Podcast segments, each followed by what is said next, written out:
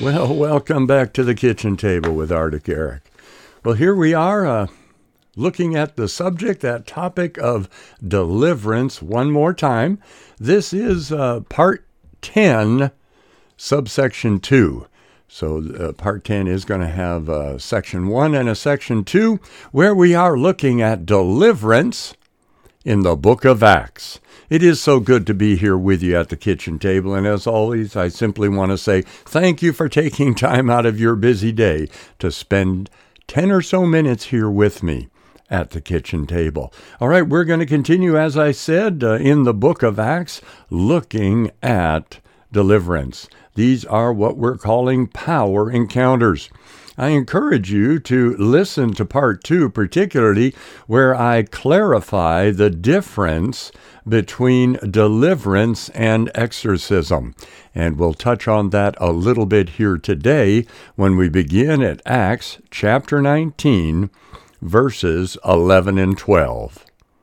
Now God worked unusual miracles by the hands of Paul so that even handkerchiefs or aprons were brought from his body to the sick, and the diseases left them, and the evil spirits went out of them. Luke describes these healings and these deliverances as unusual. The Greek text indicates that it's not common or not the typical. I think Luke wants to make it very clear that we're not to view Paul's experience in Ephesus as a model, nor are we to expect the same thing in our day. Of course, that does not mean that it cannot occur. The reason for this out of the ordinary, this unusual manifestation of divine power, might be attributed to the unique spiritual climate of Ephesus in the first century.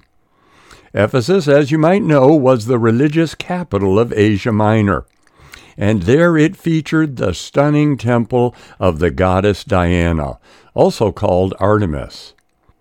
People from all over the Mediterranean made pilgrimage to Ephesus to visit Diana's temple and to purchase religious medals and amulets. But worship of the goddess did not capture the hearts of the people of Ephesus like the practice of magic did. And the practice of magic involved a reliance on occult and demonic powers. The same is true today. The fact that Ephesus was the center of such activity may be the reason that led to unusual manifestations of God's power through Paul.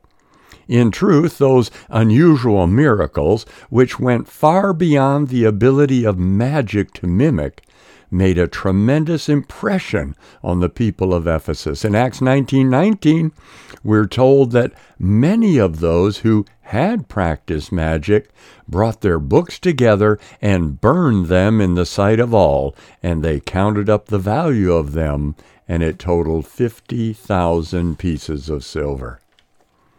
Luke also tells us that so many people in Ephesus became Christians that the profits of the craftsmen who made religious medals plummeted.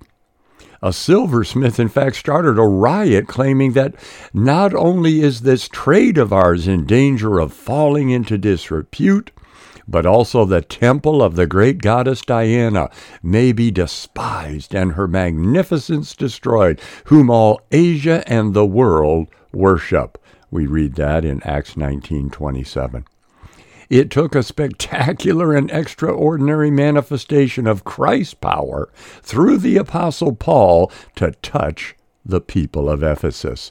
And the unusual healings and deliverances did just that. Let's continue with Acts chapter 19, now verses 13 to 17, as we continue here in part 10, section 2 of Deliverance out of the book of Acts, right here at the kitchen table with Arctic Eric. Beginning at verse 13. Then some of the itinerant Jewish exorcists took it upon themselves to call on the name of the Lord Jesus over those who had evil spirits, saying, We exorcise you in the name of Jesus, whom Paul preaches. Also, there were seven sons of Sceva, a Jewish chief priest, who did so. And the evil spirit answered and said, Jesus I know, and Paul I know, but who are you? Then the man in whom the evil spirit was leaped on them, overpowered them, and prevailed against them, so that they fled out of that house naked and wounded. This became known both to all the Jews and Greeks dwelling in Ephesus, and fear fell on them all, and the name of the Lord Jesus was magnified. Let's look at a couple of interesting things in this account. First of all, it mentions itinerant Jewish exorcists, and Luke's reference reflects upon the reputation some Jews enjoyed as exorcists in the first century.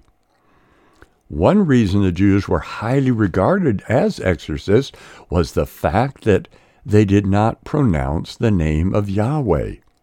People assumed that Jewish exorcists knew his true and secret name, which gave them such power that they could command him to cast out demons.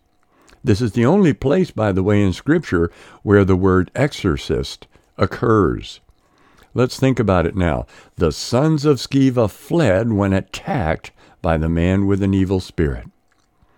We read in verse 13, Call the name of the Lord Jesus Christ over the one who had evil spirits.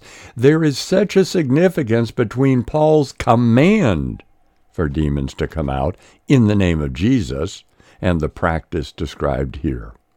These Jewish exorcists attempted to use the name of Jesus, listen now, as an incantation, like those quoted earlier. And that's a big part of exorcism. Again, part two will uh, open that up for you. We go on to read, it says, They spoke, We exorcise you by the Jesus whom Paul preaches. The Jewish exorcists had no personal relationship with God through faith in Jesus Christ. And without such a relationship, they had no basis for calling on Him to act. The Jewish exorcists were using this name in a magical way. The demon admitted that he recognized Jesus and that he recognized Paul. But there was nothing about the seven sons of Sceva, no sense of the divine presence, that would lead the demon to recognize them. These Jewish exorcists had no spiritual understanding that would give them a delegated authority over the demon. We continue to read Then the man in whom the evil spirit was leaped upon them. This is typical.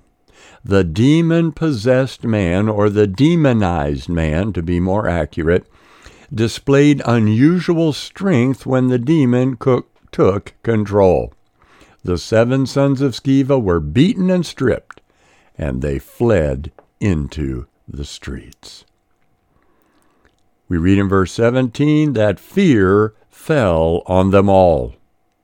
The Greek word here for fear can be understood to indicate either fright or reverence. The report of this experience left the population in awe and caused the Ephesian Jews and the Greeks to view Paul and Jesus with respect. So, in that way, there was reverence. That, plus the unusual healings and exorcisms, made it impossible for the Ephesians to dismiss Paul's message as just another superstition. Isn't that amazing? The power in Jesus' name. It's not magic.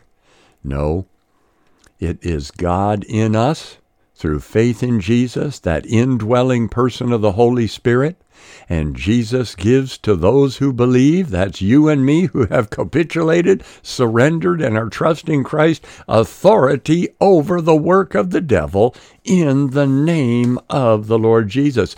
Jesus came to set captivity free. How glorious it is. Well, again, thank you for being here for part 10, sub part 2, if we call it that, of deliverance here at the kitchen table with Arctic Eric. And I want to briefly pray that best prayer that I know, and it's this that God's good, perfect, and acceptable will be done for you, in you, and through you today. In Jesus' name I pray. Amen. Good day.